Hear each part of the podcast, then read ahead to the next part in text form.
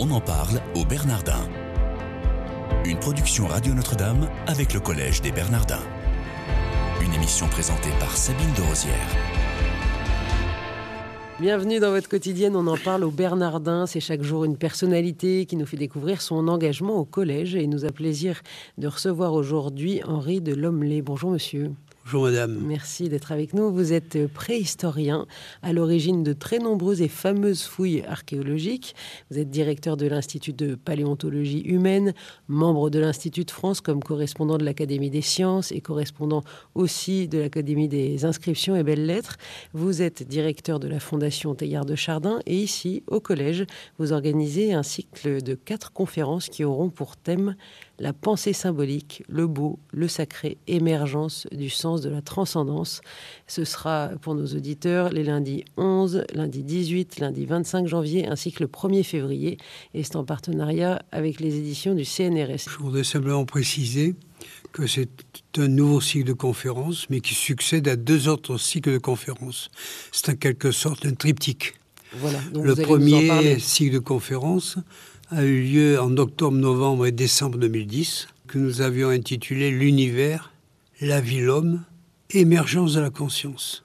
Puis il y a eu un deuxième jeu, un deuxième cycle de conférences qui a eu lieu cette fois en 2013, que nous avions intitulé Le beau, l'art, l'homme, émergence du sens de l'esthétique, pour montrer que chez tous les peuples de la Terre, depuis les origines, l'homme a toujours cherché le beau, et ce de conférences a eu lieu aussi en février 2013. Ces deux cycles de conférences ont été édités en coédition par le Collège des Bernardins et le Centre national de la recherche scientifique, le CNRS Édition.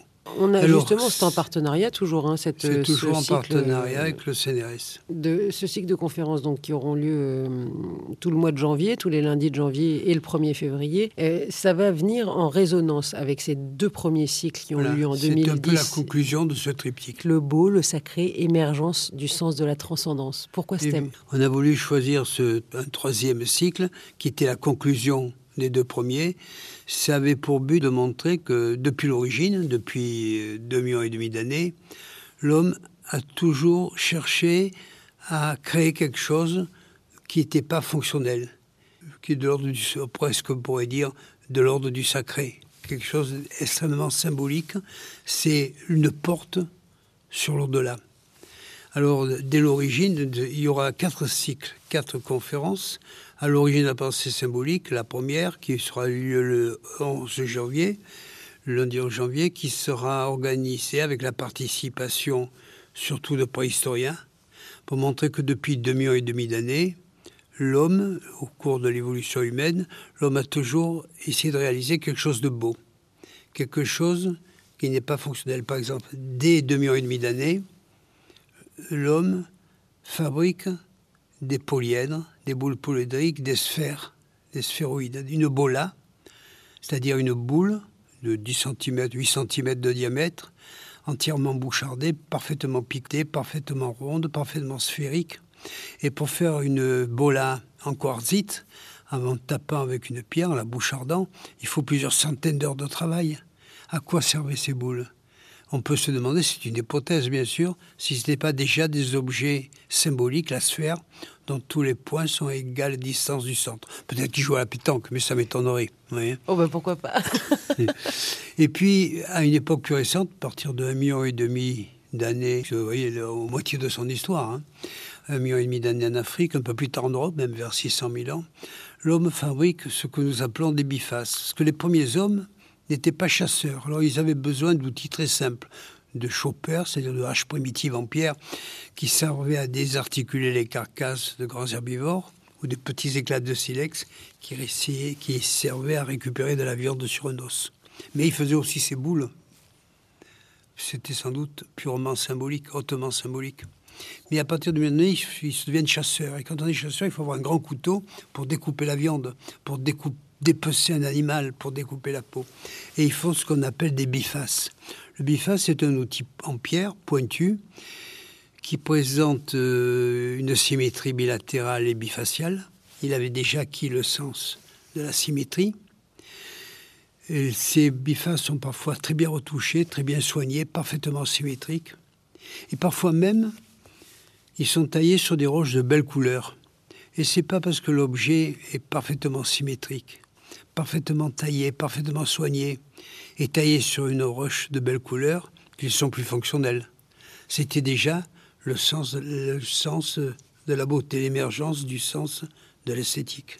Et puis, à partir de 35 000 ans, nous avons les grands sanctuaires souterrains, la préhistoire, la grotte Chauvet dans les gorges d'Ardèche, la grotte de Lascaux en Périgord, Altamira en Pyrénées-Cantabrique, où les hommes peignent sur les parois de la caverne des animaux qui sont même bestiaires et qui témoignent de leur tradition, d'une, de, de, récits mythiques qui transforment. C'est déjà. Euh, on est déjà on est dans le récit mythique ou alors ils peignent uniquement ce qu'ils voient? Non, il ne peigne pas ce qu'il voit. C'est un récit mythique pour plusieurs raisons. D'abord, il ne peigne pas tout. C'est un bestiaire. Il ne peigne pas des plantes, rarement des poissons, mais ça peut arriver. Il ne représente pas la nature, il représente des animaux. Et les animaux qu'il peigne ne correspondent pas forcément à ce qu'il chasse. Par exemple, dans la grotte de Lascaux, en Dordogne, dont les peintures sur les parois de la caverne datent d'environ 16 000 ans, ils ont peint toutes sortes d'animaux, en particulier de grands aurochs. Ils ont peint des chevaux. Ils n'ont pas peint de rennes, ou très peu, il y en a peut-être un, et encore gravé, pas très beau. Alors que les fouilles qui ont été conduites dans cette grotte ont montré qu'il y avait 95% d'ossements de rennes. Ils étaient, c'était des mangeurs de rennes, ils chassaient le renne. Et c'est quand on étudie la répartition des peintures sur les parois de caverne, on voit qu'il y a une organisation. Souvent, le cheval est associé à un bison, une dualité cheval-bison. Et puis, par exemple, en Dordogne, dans, dans Gros de Lascaux, par exemple, dans le Puy de Lascaux, on a une magnifique représentation. On voit un bison qui retourne la tête, qui est transpercé par une grande sagaie, il perd ses entrailles.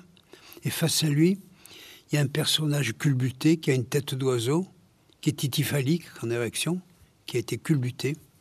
Et cette scène a été reproduite plusieurs fois dans les grottes du Périgord, comme dans la grotte de Villars, par exemple. Ceci, cette répétition de cette scène montre qu'elle traduit un récit mythique qui nous échappe, mais qui devait exister.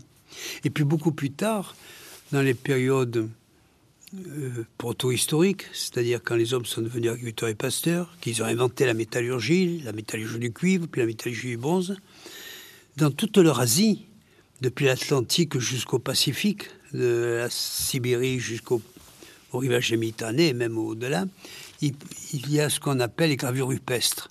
Ce sont des gravures très schématiques, souvent schématiques, plus ou moins schématiques, qui correspondent à un langage, à une écriture. C'est une sorte de proto-écriture.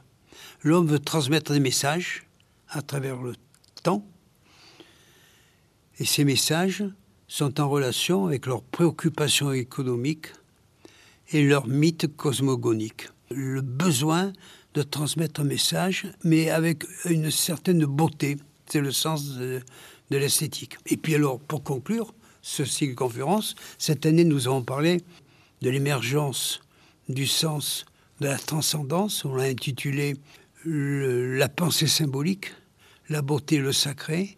Car depuis l'origine, l'homme a une pensée symbolique, il recherche le beau, c'est-à-dire que l'homme a voulu toujours se sublimer, se sublimer, aller au-delà. C'est une porte vers l'au-delà.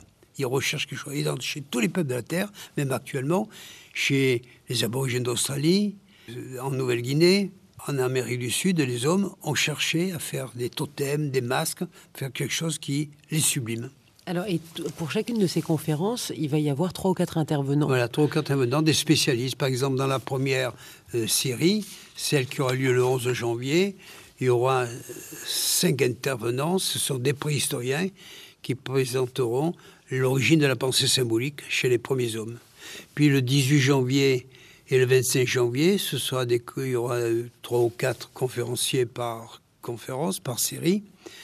Et euh, le thème, c'est le sens du beau, pour montrer que c'est une caractéristique de l'homme. Alors on parlera des icônes avec Madame Ziadé, des églises romanes avec Michel Paupois et Alain de Bordebourg pour parler des cathédrales gothiques, mais aussi avec Dominique Pono pour parler du Quattrocento, Mme Pérouse de Monclos qui parlera de l'art baroque, Flavie Durand-Ruel qui parlera d'impressionnisme, mais aussi avec Marguerite de Sabran pour montrer que chez tous les peuples de la Terre, on a recherché le beau, on a cherché à se supprimer, à chercher une porte sur l'au-delà. Et enfin, la dernière conférence, lundi 1er février 2016, que nous avons intitulée Sur le chemin du sacré, sera présentée par des philosophes ou des théologiens pour montrer les chemins de la création culturelle, le sens du sacré, et montrer que le sens du sacré est bien une caractéristique de l'homme. Eh bien, écoutez, un grand merci, Henri de Lomelay, d'avoir été avec nous. C'était merveilleux. J'espère que ça, invitera nos, auditeurs à aller écouter chacune de ces conférences qui auront lieu donc euh, tous les lundis